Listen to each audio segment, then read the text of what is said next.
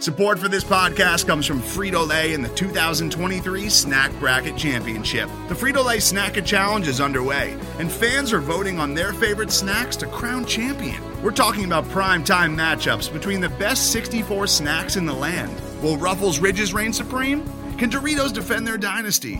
Or will Smart Food use their smarts for a surprise upset? Only you can decide. Get in on all the action for a chance to win up to $1,000 or a year's worth of snacks. Let your snacks be heard. Just go to fritolaysnacket.sbnation.com to vote and enter for a chance to win. No purchase necessary. Sweepstakes ends April 3rd, 2023. Void where prohibited. Year's worth of snacks awarded in the form of 52 coupons, each good for one bag of chips. See official rules at fritolaysnacket.sbnation.com.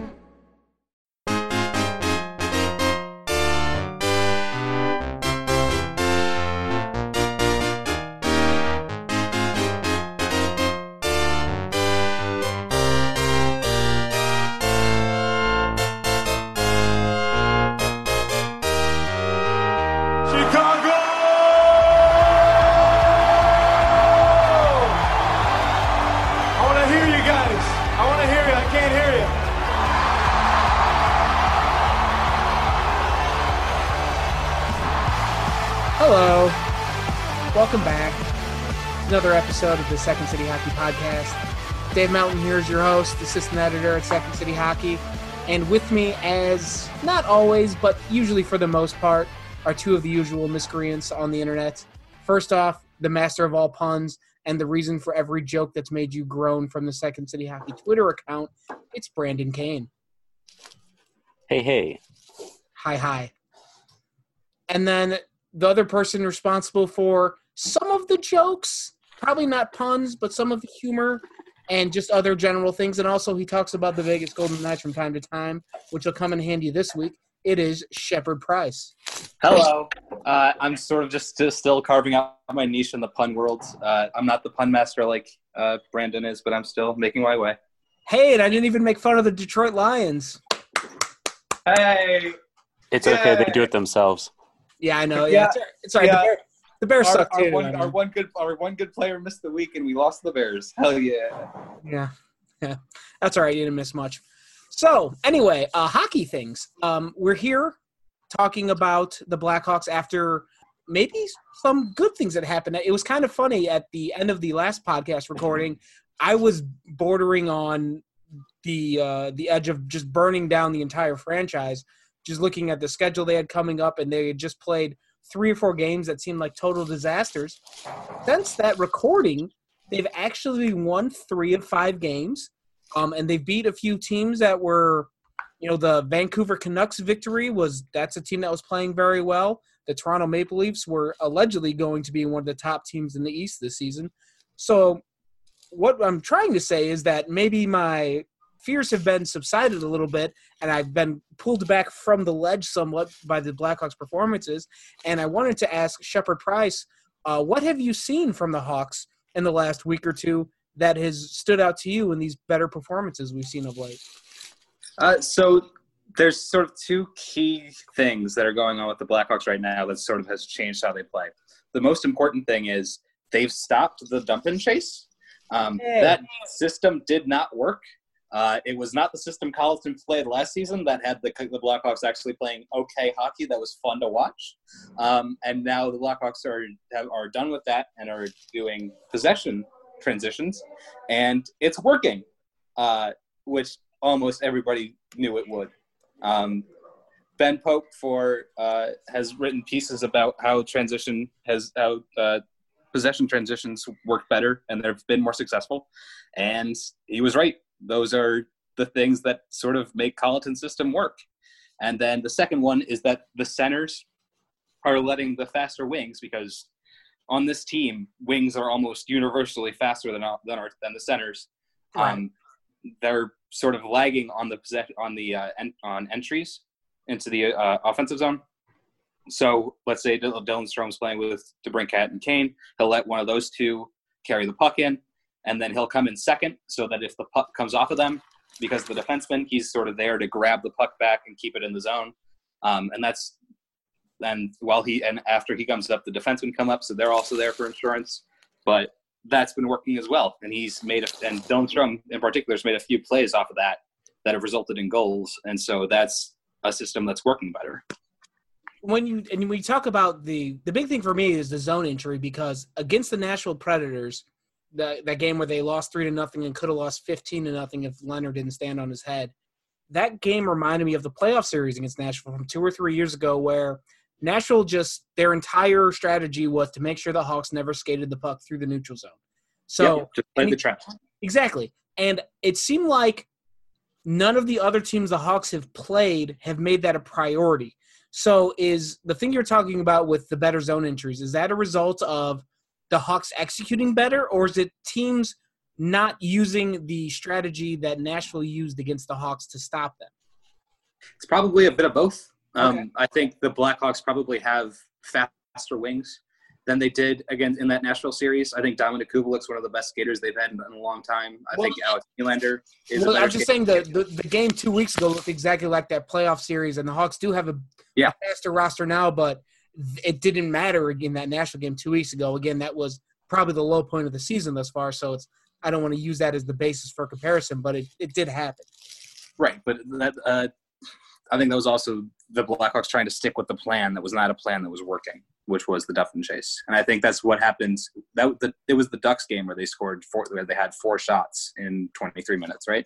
Yeah, so, yeah, I think that was Yeah, I think I think that was probably part of the problem in that game too. 'cause I don't think the Ducks played the trap. Right. And the other the other thing that I've noticed from this happened more in the Maple Leafs game, and, and Brandon, I'll, I'll bring you in on this one because there was so much talk about the Maple Leafs having 50 shots on goal, or it was like 53 or 57, some absurd number. But every everything I looked at, and I think Shepard, you shared in our uh, Slack chat about the evolving hockey thing that the Hawks pretty much kept everything to, to the perimeter but 57 shots is also 57 shots. So, so Brandon, I was just, have you seen, have you seen better defensive performance out of the Hawks? And and does that 57 shot total, does that still bother you, even though even if they were kept to the outskirts for the most part? I mean, 57 is 57, no, no matter which way you look at it. Right here. Uh, but it's it is a good thing that they were kept to the perimeter uh, because it shows at some length that there is an improvement defensively to push things to the outside, uh, which will make, in theory, the job of Crawford or Lehner easier if you're seeing shots from distance. Right. Uh, so that's nice because that increases the the hard amount of work that they're doing, um, and they're they're doing a lot of work, as everyone knows. So if you can decrease uh, the difficulty of it, that probably makes it easier on them. Right. And is there like I don't know, it's it's been it's been better for sure. And and I think some credit has to go to Jeremy Colliton. I mean, I, there were plenty of people ready to fire him 2 weeks ago and I don't know if I was quite there, but I was getting close. So the fact that Colliton has made some adjustments is encouraging. Um, and Shepard, I I guess I'll bring it back to you. Is there anything else you've seen the Blackhawks doing differently that points to a coaching strategy change that's uh, encouraged you with the way the Hawks have played the last few weeks? The realization that line combos do matter, and Oh, putting oh. and, fi- and, and finally that's the putting Brandon? Saad and finally putting Brandon Saad with Jonathan Toews. Yeah, Uh, I think that's a positive indication that Jeremy Colliton realizes that things are going on that he needs to uh, respond to. Putting his best player on the first line.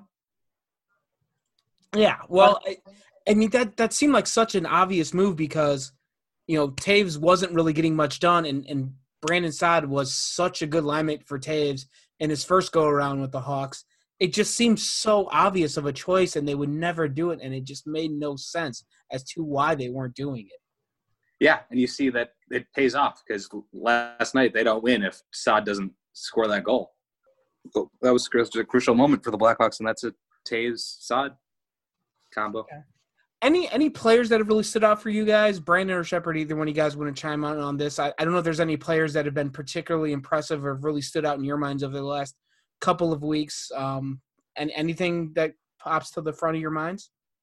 I guess you know defensively, Calvin DeHaan has played, you know, better than I saw during the last stretch of when we recorded, uh, and that was noted in the the three takeaways from the game against, or I guess the the weekend split uh, between the the Maple Leafs and the Penguins. So people can read up on that.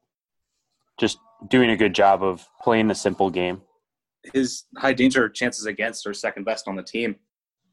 Was it Jimmy Greenfield of He's the Chicago Tribune beat reporter. Chicago Tribune? Yeah, he had the quote from DeHaan, which was, I don't know how do, how do we say this, guys? Uh, a bit uh, straightforward and to the point. I think I know which one you're referring to. Um, and it's great. You can just go to his liked tweets because he liked all the replies to it. um, he said, I think everyone's starting to buy in a little bit more. You can look at all the Corsi bullshit. There's That's- not many grade A's we're giving up. And this was after the Penguins game, I believe. Yes. The ninth? Yeah. Um, and everyone was like, oh, buddy, like, this isn't true, blah, blah, blah. And then people looked at his own stats and they're like, well, actually, Well, and, and actually, the game against Toronto was actually the best proof of that because, as we mentioned earlier, they gave up 57 shots, but I think Natural Stat Trick only had them with four high danger chances against, which I can't believe that they got Toronto. It seems like Toronto was getting across the blue line, throwing it on net, and that counts as a shot against. Yeah. You And I think Dave, you had when you and I were talking about the game earlier in the day. Uh, it's like, well, it's 57 shots, and it's a a Leafs team that didn't have Mitch Marner and was coming off the second half of back to back. And then you pointed out, well, the Blackhawks were also coming off a back to back, and Yeah. yeah, they had Boqvist and Dach who were fresh legs, but even still, you know, both teams were coming off a back to back, so you would expect the game not to be, you know, the the best product that either team could put together. But the Blackhawks, you know, stood up defensively earlier on in the game, and then things kind of went south In the for third, the rest yeah. of it. Yeah, Yeah. And, and that was I've seen everybody, every member of the Toronto media making that second game of back to back, and Toronto's no good playing in them. Well, so I don't see how that's an excuse. The Hawks were also playing two games. I mean, just because one team has historically been bad over the course of a season at back to backs doesn't excuse them playing like garbage for 40 minutes, and then they Right. showed up in the third period. That and and Toronto went back to playing their game, which is high event hockey, and the Blackhawks forced them to the outside. They they finally played like again. You, it's worrying that it's 57 shots, but they, it's Toronto. They're going to shoot. Um, Right. They have Auston Matthews. They have a lot of high volume shooters. So I'm not. And the, the fact that they gave up so few high danger chances shows that the the team is making progress. yeah it's been it's been interesting to watch the the kind of all the media conversation from the game today because i think you know if the hawks had won that game four to two you know maybe five to two i i think there would be More, much more, re- much more rejoicing than there is it, currently. no, it would just i think it might be a little over the top i i think the fact that the hawks only won that game like al- almost blew it didn't quite blow but almost did i think still tempers the optimism that might have uh, it might have been overflowing because again Toronto was a very good team. They're supposed to be one of the top teams in the East, and that's the kind of game that the Blackhawks haven't been winning when they have a three goal lead and can't protect it. So I mean, I guess you take baby steps out of the fact that they had a three goal lead and didn't completely blow it. So that, Right. that's something, and, and it's been like I said, I, I I feel a lot better about the Hawks sitting here today than I did two weeks ago. You guys are in the same spot, right? I think it's a return to that.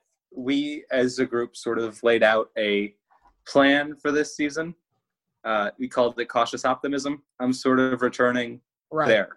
Yeah. That we we we know that this talent with this this roster and lineup is talented, and our, our the kids are playing well, and cautious optimism. Yeah, Brandon, what about you? Are you in the same boat?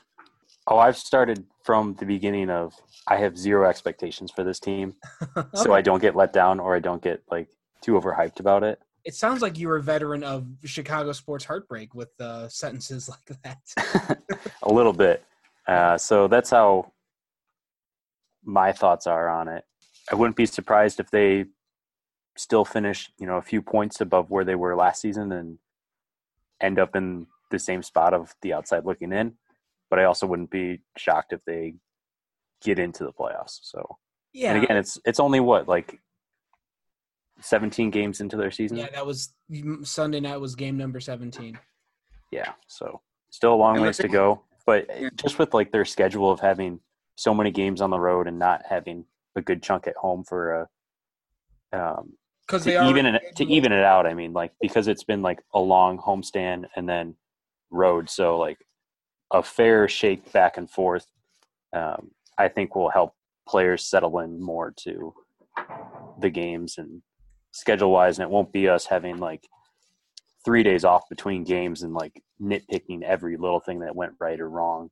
Yeah, yeah, yeah. I think. The, I mean, we'll we'll before this podcast ends, we'll get back to the the eight game stretch coming, eight to ten game stretch coming up because we we talked about it last time, and it's still pretty difficult. Although there's a few teams on there that are scuffling quite noticeably, uh, m- much more than they were last time we talked.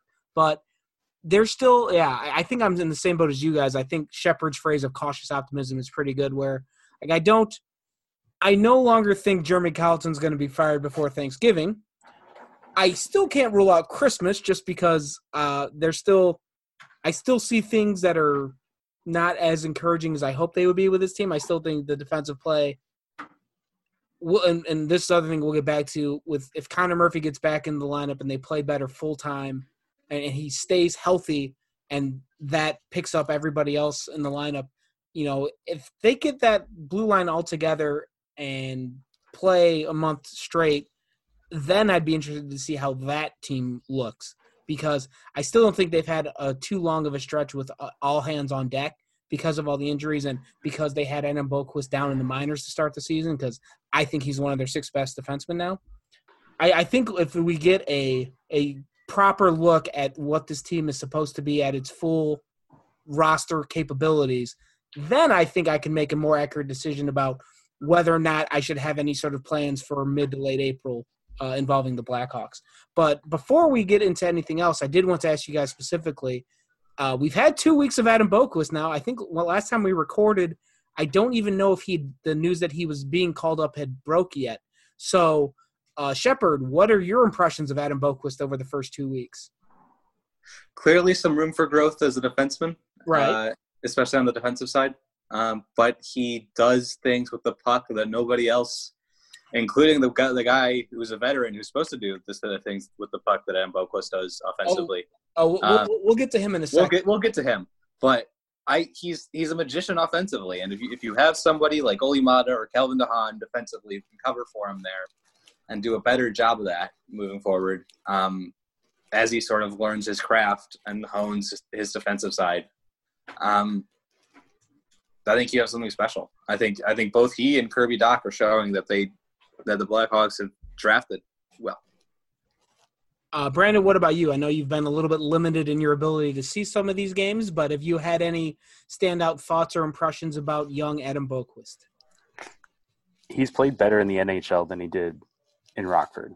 Yeah, I thought that was a very interesting thing that when I think you were the person that told us when he got called up and everyone said he wasn't really playing that well in Rockford, but sometimes guys that are that talented need to have players up to his skill level playing with him. Otherwise, you know, guys in the AHL may not see the game the way Boqvist does, but guys in the NHL are going to. So maybe that's what helps bring out his ability. Yeah, and I noticed that the Rockford home games that I was at, the games that Boqvist played the best in, just happened to be the games that there were a few more developmental and staff people from Chicago in attendance. so Well, like like he knew they were there. yeah, so Okay. Okay. um, and more that that's more than just Brian Campbell being behind the bench um, with him. So, and I remember because he got called up on a Friday or no on a Thursday, and that Wednesday night I interviewed him, and I asked him point blank. I said, you know, have you had conversations with Jeremy and and Stan? Um, you know, during your time here, and he said, no, I just kind of like go about my business and try to improve um, and see what happens. And I was like, so you're not expecting to get called up? And he, he chuckled and he said, oh, no. well, yeah, because I think that's the first thing he told the media when he got to the NHL was that I wasn't expecting this call up at all. Yeah, and even with like, and he he knew about like Murphy's injury and stuff like that, but Yeah, it well, just seemed like no one was like, oh yeah, like he's gonna be up. Yeah, I think that was another interesting thing is when Murphy went down, we were all expecting them to call up another defensive defenseman. I think they did call up Gilbert at the time, didn't they? They did, yeah. Yeah, they called up. They brought them both up, but then they ended up sending Gilbert back down and left and brought. I think they just brought Boqvist up just to give the team a kick in the ass that they desperately needed, and it's worked. So I- it's it's hard to have any issues with that. But uh, like you guys said, I I am so excited to continue to watch the development of Adam Boqvist because he's the most fun uh, offensive defenseman the Blackhawks have had since Brian Campbell left. Uh, I, I don't think they've had anybody even close to him, and, and Gustafsson last year doesn't count. So yeah, it's it's been a blast watching him. And like I think Shepard, you're the one that said he's an absolute magician with the puck. I think my favorite thing about him so far is that he always seems to get his shots through on net, and he has maybe one of the fastest releases I've ever seen on the blue line. It's amazing how quickly a puck will come back to the point to him and then be thrown towards the net. And it's in the blink of an eye. I, I haven't seen a guy with as quick of hands as he has, and, and he always doesn't seem to miss the net a ton either. He may not crank up a 90 mile an hour slap shot every time, but sometimes you just throw a 70 mile an hour changeup at the goalie, you get a rebound, and good things happen. So I'm having a blast watching Boqvist. It's it's uh it's been a, pure joy. Kind of related on the topic of Adam Boqvist uh, is Erik Gustafsson, who basically does has the same skill set as Adam Boqvist, but he's about 10 years older and he's also not playing very well, as we've discussed earlier. And Shepard, right before we came on the air, you and I were talking about this, and I said we should save it for the pod. So, kind of just re uh, catch up all the people on your preamble before the show about Erik Gustafsson and what you were talking about with him. He's become too much of a liability defensively. He Well, and I He think is- I think he he always was. Right, but I think it's showing up more this season because he's not on a 60 point pace. Um, yes, and He and he and Seabrook are sort of the two worst defensively, but Seabrook's been better with Calvin DeHaan when he's been th- when those two have been paired. Gustafsson hasn't found that pairing yet, and that's concerning considering how many options the Blackhawks have and have put him with. I think at this point, if you can still get something of value in return for for Gustafsson, I think you got to grab it while the getting's good. and and that's where I I I have to object because I I think the Hawks are kind of screwed with that situation right now. Obviously, Gustafsson had a whole bunch of trade value at the deadline last year when he was you know when he was on pace to be a sixty point defenseman. I don't entirely fault the Hawks for um for for not trading him then because the playoffs while they were a long shot they were still within the realm of possibility at that time and Gustafsson was by far one of their best producers at that time. So trading him would have been tanking the season. I understand why they didn't do it then. I'm less understanding of why they didn't trade him. Well, he was a free agent, so I guess they would have been trading his rights away. Although they re-signed him during the season last year, right? They extended him sometime Yeah, they early. extended, they extended him during the season. I'm, I'm looking this up on CapFriendly to find out as I'm talking here. With That was last. That was not last season. That was the season before last. That was in March of 2018. Yeah. So March is, is when they extended him through the end of this season. Yeah, they Wow. gave him a two-year deal. Oh, two year deal. You you are correct. Okay, so I don't understand why he wasn't moved at the trade or at the draft because at the draft he still had a high ceiling, and I don't know if maybe the Hawks just didn't have faith in Adam Boqvist to be what he is now. Which part of that could be a, a self scouting issue within the organization, but I guess it's it was a mistake made by the front office failing to recognize that Adam Boqvist was ready for the NHL level which makes Erik Gustafsson expendable. And the problem now is his value is tanked because he's playing like garbage at the moment. But I think you have to leave him in the lineup. I mean, maybe scratch him here and there and hope he figures stuff out. But what you want Erik Gustafsson to do over the next three to four months is find that 60 point defenseman form again, raise the hell out of his trade value, and then ship him out at the trade deadline that comes up at the end of February. But because I don't think trading him now is going to do anything for you because you're not going to get anything good in return. Plus, teams aren't looking for trades right now. Who would you take out of the lineup though? For oh well, Slater Koekkoek. Right, but Koekkoek comes out when Murphy's done. All right. uh. I don't know. I rotate him in as a seventh defenseman. I mean, I, I, I- I understand what you're saying. I, if if it came down to a point where you either get to play Adam Boqvist or trade Erik Gustafsson, I'm going to trade Erik Gustafsson. I would rather have both of them and just play them both right now. I, I gets to kind of a crowded room, and I see your point there, but I, think Adam Boqvist has to stay at the NHL level, and I don't think you're going to get anything good for Erik Gustafsson right now. So you've got to you got to let him go, or you got to let him play, and hopefully he turns things around. And if not, then maybe you send him back to Rockford, and he finishes out his contract this year, and then he walks in the in the summer, and you lose him for nothing, which sucks, but that's the way it's going to be. I just don't He's see. got to get. I don't He's got to get. He's got to get so we can't go to Rockford. Well, well, fine, waive him. I, I don't just get him get him out of my locker room. It's it's my locker room now. I've taken ownership of it.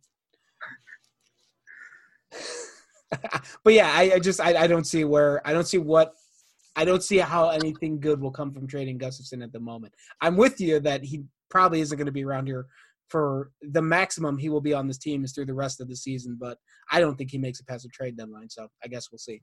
But we've got some more stuff to talk about. We got some Rockford IceHogs things to discuss, and then we're going to look ahead to the next two to three weeks of Blackhawks hockey, and we're going to do that right after this short break.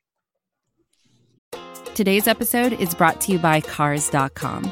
With over 2 million vehicles and 50,000 more added every day, Cars.com will match you with the perfect car for you, your budget, your life, your style. And if you're ready to say goodbye to your current car, Cars.com will get you an instant offer to cash it in. Just start by entering your license plate and get matched with a local dealer who will write you the check. So whether you're looking to buy or sell, just go to cars.com. It's magical. Welcome back to the Second City Hockey Podcast. And as we will start doing more often on these upcoming shows, we have our Rockford IceHogs reporter, Brandon Kane, is here, as he's been the entire time. I don't know why I'm saying this like he just walked in. But anyway, Brandon's been watching and covering a lot of the IceHogs games in Rockford. And as he discussed earlier, he did some interviews with Adam Boqvist. But that's not all we want you to talk about, Brandon. What's been going on with the Rockford IceHogs lately? They collectively got their shit together after That's getting good. their asses pounded in Columbus or Cleveland by Yeah. Columbus's farm team. I remember the same weekend that we were all ready to jump off a cliff over the Blackhawks. The Rockford IceHogs were right behind us, jumping off that cliff because they were pretty, playing just as poorly.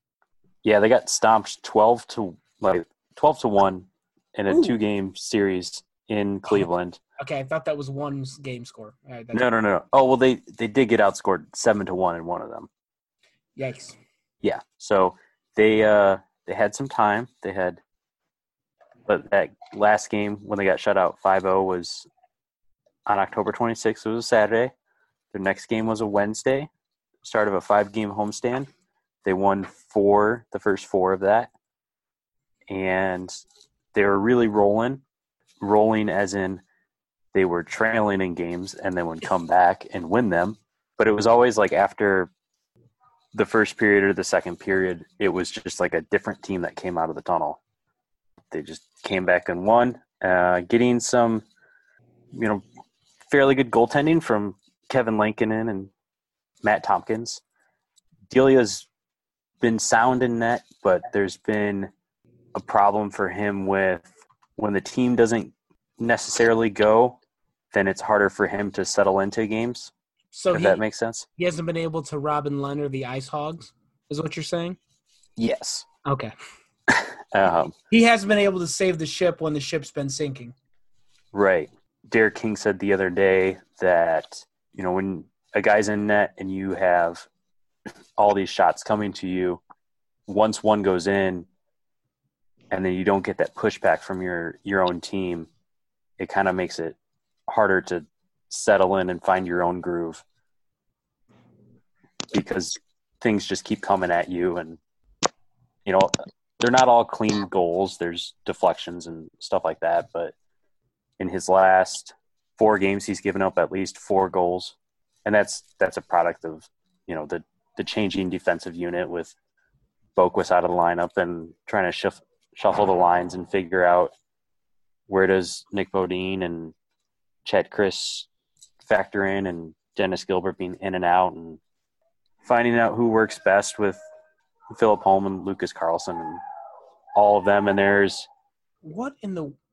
What was that in the background? Are you like? Is there? Are you, is there like, Is somebody being attacked by a wolf? Because right now I can't. I can't help. no, you can edit that part out. yeah, I'll fix that in post. I think. oh, Ow. Sorry. Go on. Um, yeah, I'm at my brother's college, so there's like Okay, a- you know, I was about to make a joke about it. It sounded like there's a frat party going on behind you, and that, Yeah. that would all right, close enough. So they've won. Um, they won four or five during their homestand, and they dropped the last one four nothing to Manitoba. They just ran into a ridiculously hot goaltender. And then Sunday, they had another comeback win in Rosemont against the Wolves. So they are clicking for the most part. They've kind of established two lines as their their top six lines Yeah, and I I want you to name all six of these guys because it was not the combination I would have expected. Yeah, so it's Anton Wedin, Jacob Nilsson, and Brandon Hagel. So that's your, you know, pushing things forward uh, kind of line. And then the second pairing, which these two are kind of interchangeable between first and second, you have the Sikura brothers and then Matthew Highmore. Every single time that the media's talked to Matthew Highmore, he's been like, well, yeah, it's nice to have chemistry there, but he's like, I honestly don't care who I'm lines mate, line mates with. I kind of just fit in wherever. Uh, and Nick, Nick Mutri's been a guy who's expressed the same sentiment. So they're definitely driving the play and been able to play in their own zone as well. What are what are the prospects who are incredibly important to the future of the Blackhawks in Mackenzie Entwistle and Philip Kurashev and Nick Beaudin, all of whom have shown themselves over the last few, uh, year to be high level guys. What are they up to in Rockford? Entwistle has probably been the best at both ends among Kurashev and Beaudin and himself. Uh, he's been good on draws when needed. Um, he's mainly played at wing, but he'll take draws every now and again and do fairly well in that area. Um, on the PK, he's done a great job of reading plays and breaking up passes. That's been something that's been pretty noticeable there. Um, and just, just overall, his game has been nice to see uh, a player be able to do well at both ends. Beaudin's still trying to figure things out. It seems everything that you have read or heard about him before is kind of what I've been seeing in Rockford, where sound defensively, and you really don't notice him on the ice, which is always a, a good thing for a defenseman. Yeah, especially And Kurashev is Kurashev is just finding his groove now. Uh, it seems like the he's been kind of keen on doing the uh, Ovechkin thing on, on the power play, where he just sets up at the circle and kind of waits for it. you make a good living doing that. Yeah. So the other day when he scored, I think it was his first goal, or maybe it was his second. He just kind of like floated along along the blue line, and then just like slowly made his way up. And as soon as he saw the window, he was like calling for the puck pretty hard. And once he got it, you could just see like the relief in his face, like yes, got it done. Like can move on and, and not worry about that anymore. We've talked so much we- about. Or, sorry, Brandon. I know didn't mean to cut you off. If you had more, go ahead. No, I'm good. Okay.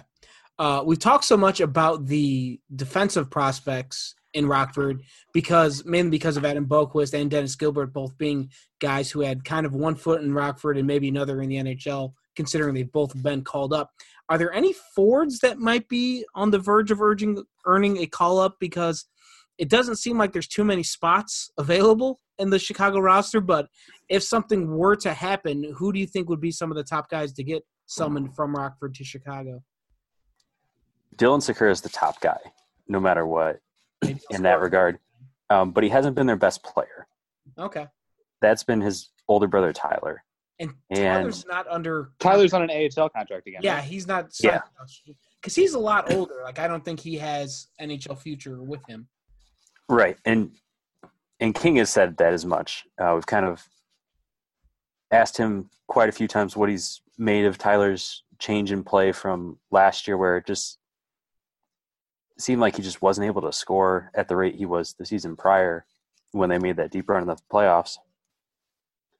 And his assessment was Tyler's a guy who does a lot of things good, but not great. And I was like, oh, that's kind of a shot. but he was like, he's like, no, he's like, that's what you want out of like a, a veteran AHL player. You want someone who can kind of drag a line when it's needed to, but also be like the uh, supportive player that can be there for the younger guys to show them, you know, this is how you approach things day after day, sort of situation.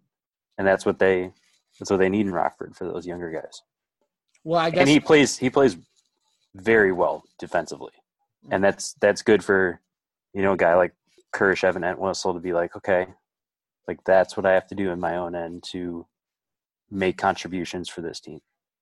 Watching him and probably Dylan too, right? Because Dylan always was good in his own end in Chicago, and that's sort of what kept him there. Oh yeah, and you can see like their gap control has improved throughout the season. Still room for improvement, but definitely gotten better. And there's like a different energy around the team now that they've gotten this win streak, which is understandable. And Highmore's been very vocal about I don't ever want to lose in Rockford. You know, they want to make the BMO a, a tough place to play, and so far they've they've done just that. Well, that Rockford update brought to you by Beef-A-Roo, where Brandon goes after every single Rockford Ice game. I figure if we start now, maybe by like you know the end of the season, we'll have an actual corporate sponsorship there or something. Shoot your shot, right? Yeah. Hey, hey, shoot or shoot. That's what I hear. So, speaking of teams that have a little bit of a better energy in the room because they've been winning more lately, the Chicago Blackhawks. We're going to look ahead now in a very awkward transition to what the Blackhawks have coming up in the next few weeks.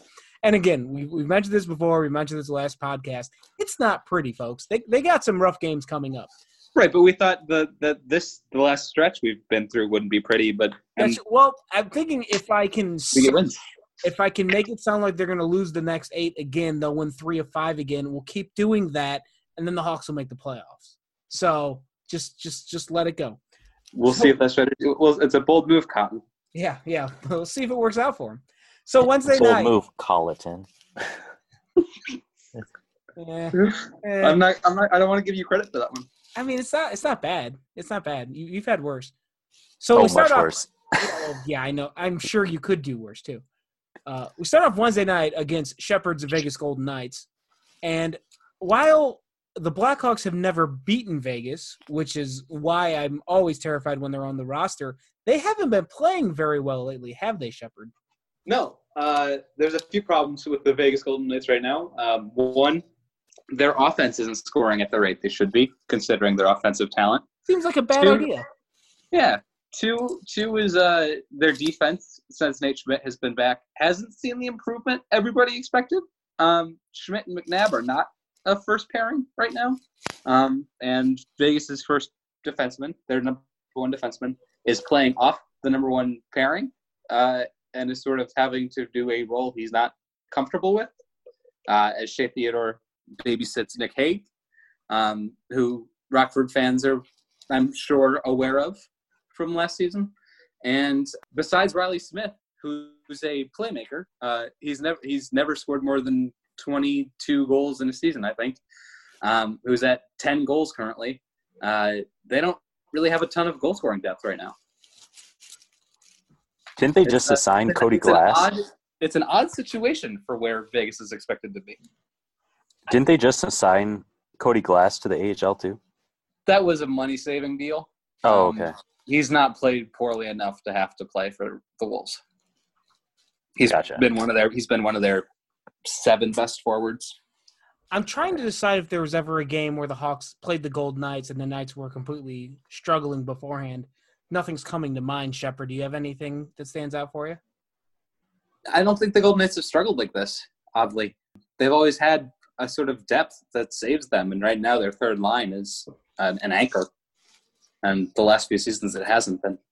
Uh, Well, I mean that that certainly raises some optimism for uh, what we're going to see on Wednesday night. And then they got next Saturday. There's coming Saturday, I should say. They go back to the Nashville Predators, back to the scene of the crime, where they by far the worst game of the year three weeks ago. And I think that that game's going to tell us a lot about where the Blackhawks are because Adam Boqvist didn't play that game. And as we were discussing earlier, the number one thing that the Blackhawks needed in that game was somebody that could navigate a neutral zone trap and get the puck into the offensive zone. And uh, outside of Patrick Kane and maybe Brandon if he's got a full head of steam, I don't know anybody else that the Blackhawks had on the lineup that night that could skate through a neutral zone trap. I think Adam Boqvist could.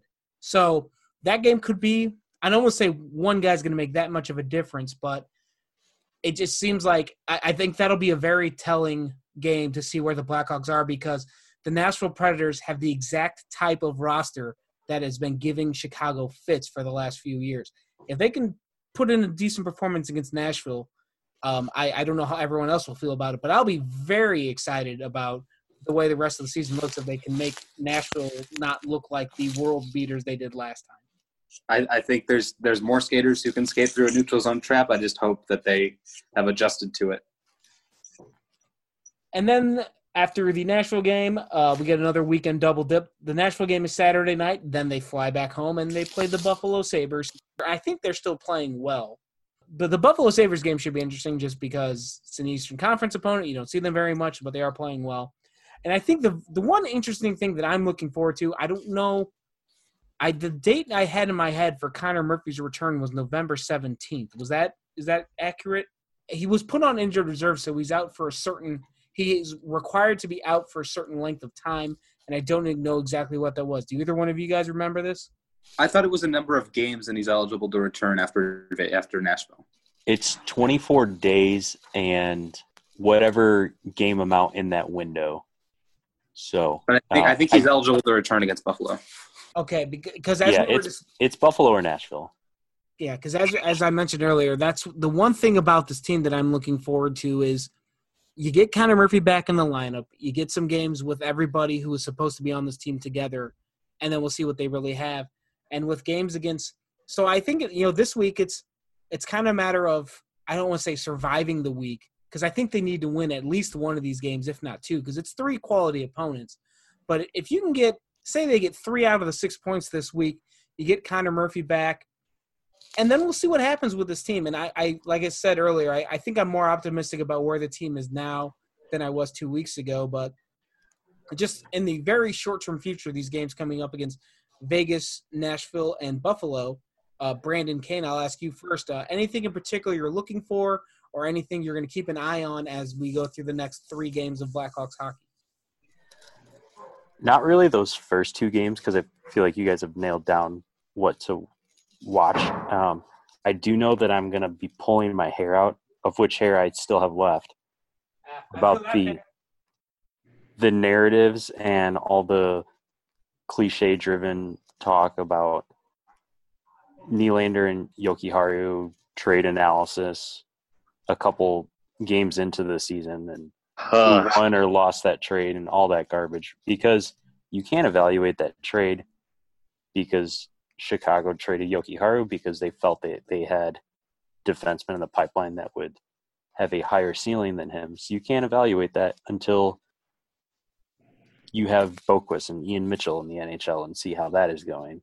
And the same can be said for Buffalo because they have wingers that are coming through that they feel have a higher ceiling than Nylander. So you can't evaluate a trade like Yeah. three months later. Like it's just unfair to both parties. And while it is one for one, it is much more than that. and it's not out of the realm of possibility to have a trade that benefits both teams. Like trades don't have to be won and lost; they can be mutually Win-win. beneficial transactions.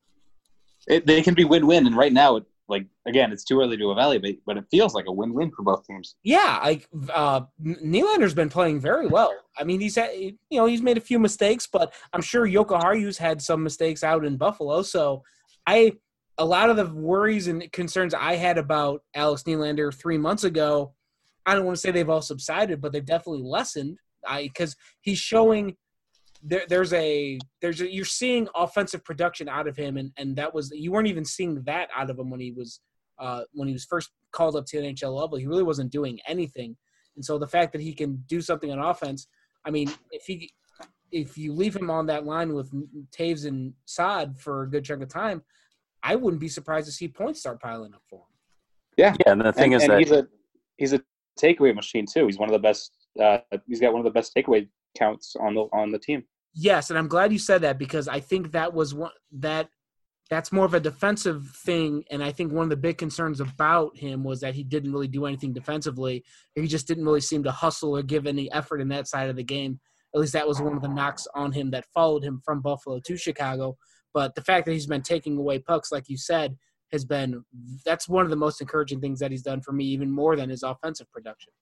Yeah, and Jokiharju's twenty and Nylander's twenty one. So there's plenty of time to see how this goes along. So Yeah, people can just quiet down. And there was an interesting article in the Athletic, the uh, the bromance that's developing between Nylander, Bo- Dach, and Boqvist, which is I don't know if you can put him on the same level as like Toews, Kane, and Keith, but in five ten years, those could be the three best players on this team. So, you know. Well, I mean, hopefully Ian Mitchell well, yeah, is on that level. Well, yeah, but I, I mean, in terms of like the guys that are like, you know, the guys that are on the marquee outside the stadium in five to ten years, I think that's the trio you're looking at. Those are the three top ten picks. Well, and then I guess DeBrincat's on there too, and and maybe Dylan Strome as well. But I mean, those are three top ten picks. So, uh, Shepard Price, uh, we already touched on. Brandon, what about you with the next few games? What are you looking forward to from the Chicago Blackhawks? Yeah, I think we broke down Buffalo, not Buffalo, uh, Nashville and Vegas enough. But I would like to talk There about go, Buffalo that team. too.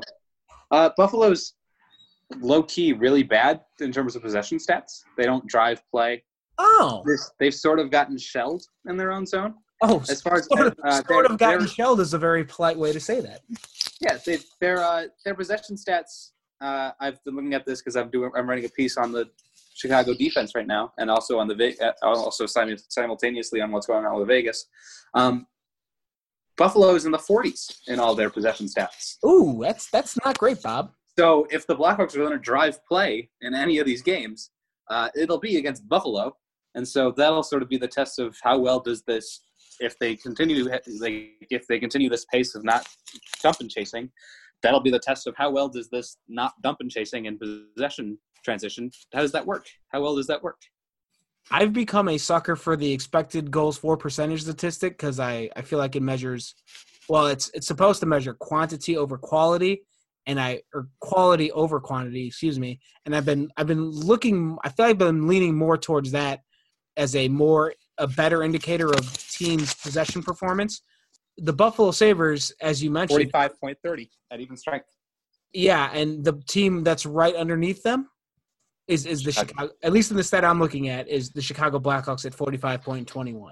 So, so so something's got to give, I guess. But I mean, like you said, the Blackhawks have been better of late. I wonder how much that low number is influenced by some of the awful games they played earlier in the season. They're they've only played 17 games, so some of the numbers maybe haven't had a chance to progress back to the mean. So I guess we'll see what happens. Any other thoughts or concerns or things to discuss or random noises to elicit from the background while we're finishing up this year podcast? Uh, listeners of this podcast should be informed that we are going back to a more regular schedule. Oh yes, yes, they should. And we're gonna we we can touch on that now. Is that we are working behind the scenes to get some things organized, but we're gonna start having multiple shows per week. Uh, this show will most likely be sticking on most Wednesdays. We'll say there might be some. it'll be it'll it'll be on most Wednesdays, but it'll float between uh, Yeah. midday middays. So Tuesday, Yeah, Wednesday, we'll- Thursday. We'll call it the midday podcast, and you might even see it make some uh, fancy appearances in the event of emergencies or breaking news or something else like that. Then, uh, Shepard, if you want to talk about the Monday shows that are going to start appearing, I know you. Uh, something- we're, we'll, we're we're still working on names for each of these sort of different shows, but yeah, yeah, we're not good with names. We'll need Brandon to do all these for us. We'll, we'll we'll have our pun our our our resident pun master sort of break down names for us. Um, Mondays we'll be doing. I'll be hosting a deep dive on a particular category. uh, with a rotating uh, rotating guest. So Rockford defenseman might be a category. Rockford power play, uh, possession stats for the Blackhawks, line combos, etc. Just a deep dive on one specific topic. And then Wednesday will, will uh, then midweek will be this show, and then Friday we'll have interviews for you uh, from one of us three as we sort of track down guests to talk to. Yeah, I mean, the last guest we did have was a former Stanley Cup champion, so we're gonna have a high bar to match for the Friday show. But I imagine we've got we got some names up our sleeve. I mean, if uh, somehow we track Dave Bolland down, that'd be great. I'd I'd have a hard time questions, but that that would be uh, my ideal guest for the Friday show. Brandon Kane, if you had an ideal guy for your Friday show interview, who would that be? Ooh, that's a loaded question. Are we I mean, Blackhawks themed, or I guess more okay? hockey themed. You did you know who I was going to say if it wasn't Blackhawks themed? no, I don't.